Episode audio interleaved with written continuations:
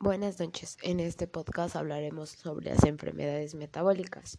Mi nombre es Andrea Daniela y los temas que abordaremos hoy son la diabetes y la hipertensión.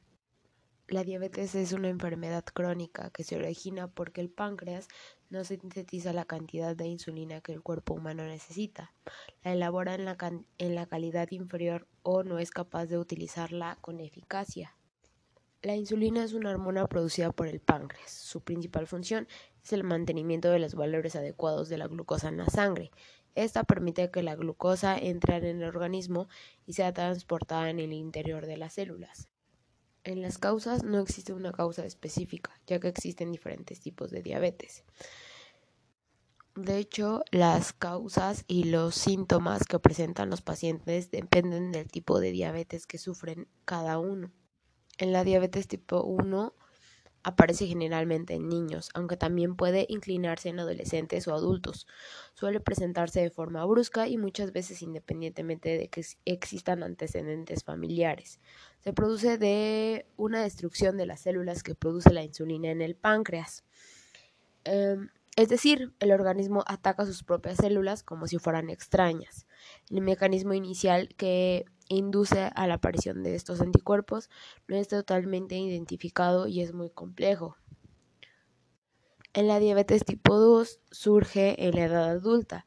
Su incidencia aumenta en personas de edad avanzada y es unas 10 veces más frecuente que la del tipo 1. En ella se produce una disminución de la acción de la insulina, aunque haya mucha aunque haya mucha en el organismo, no puede actuar de forma eficiente. En la diabetes gestacional, esta diabetes es durante el embarazo. La insulina aumenta para incrementar las reservas de energía. A veces este incremento no se produce, lo que puede originar una diabetes gestacional. Suele desaparecer tras el parto y para estas mujeres tiene un alto riesgo de desarrollar diabetes tipo 2 en lo largo de su vida. Los síntomas entre los posibles síntomas eh, de una evaluación de la glucosa se encuentran los siguientes, que es que el paciente le dé mucha sed, le puede igual dar sensación de mucha hambre, necesidad de orinar constantemente, pérdida de peso a pesar de que coman mucho, cansancio, visión borrosa, hormigueo o entumecimiento en las manos y en los pies, infecciones fungicidas en la piel, mm, y algún tipo de prevención.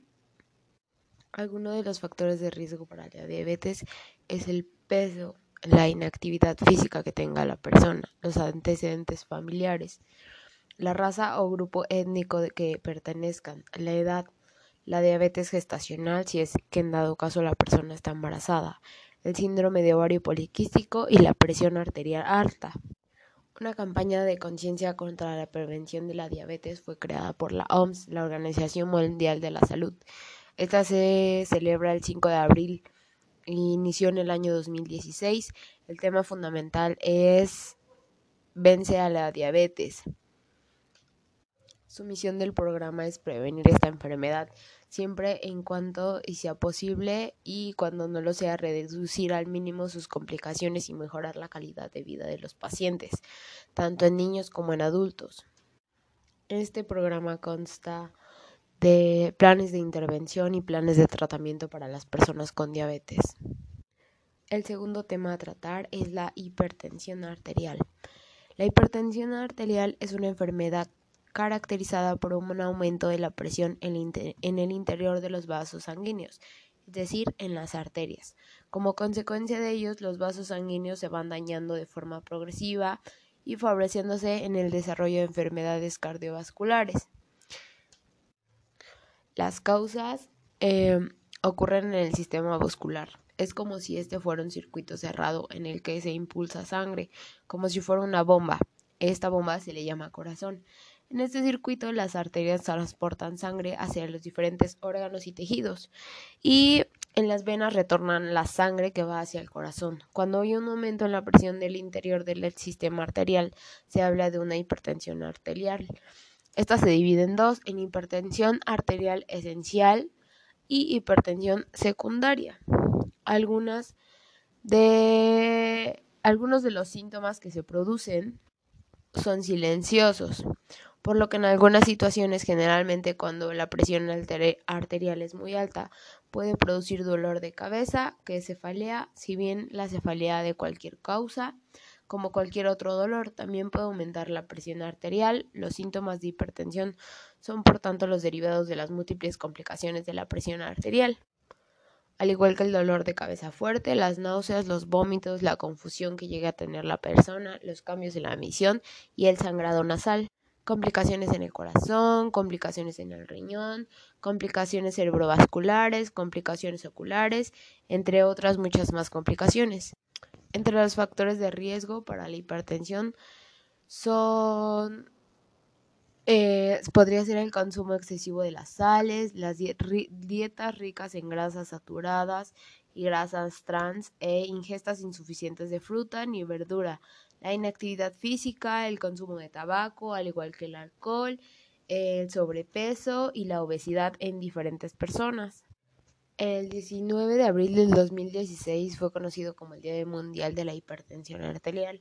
Ese mismo día se creó una campaña de salud pública, con el cual su finalidad era contrarrestar o disminuir en la población actual la hipertensión arterial, como el 16 de abril del año 2016 fue conocido como el Día Mundial de la Hipertensión Arterial y ese mismo día se creó una campaña de salud en contra de la misma el cual se basaba en iniciar la decisión inicial de las personas para ver el rango de edad que tenían, si eran varones de 55 años en adelante y mujeres de 65 años en adelante, disminuir el tabaquismo, eh, revisar la historia familiar de los pacientes si tienen enfermedades cardiovasculares prematuras, etcétera, obesidad abdominal, eh, vida sedentaria. Además de todo esto, se les realizaba estudios de hipertrofia en el corazón, les hacían ecografías, les medían la creatina en la sangre, la pérdida de proteínas en la orina, la glucemia alterada en ayunas, etcétera, todo con el fin de tener un estándar y poder ayudar a las personas a combatir la hipertensión arterial a tiempo. Y pues esto sería todo el podcast. Muchas gracias por su atención.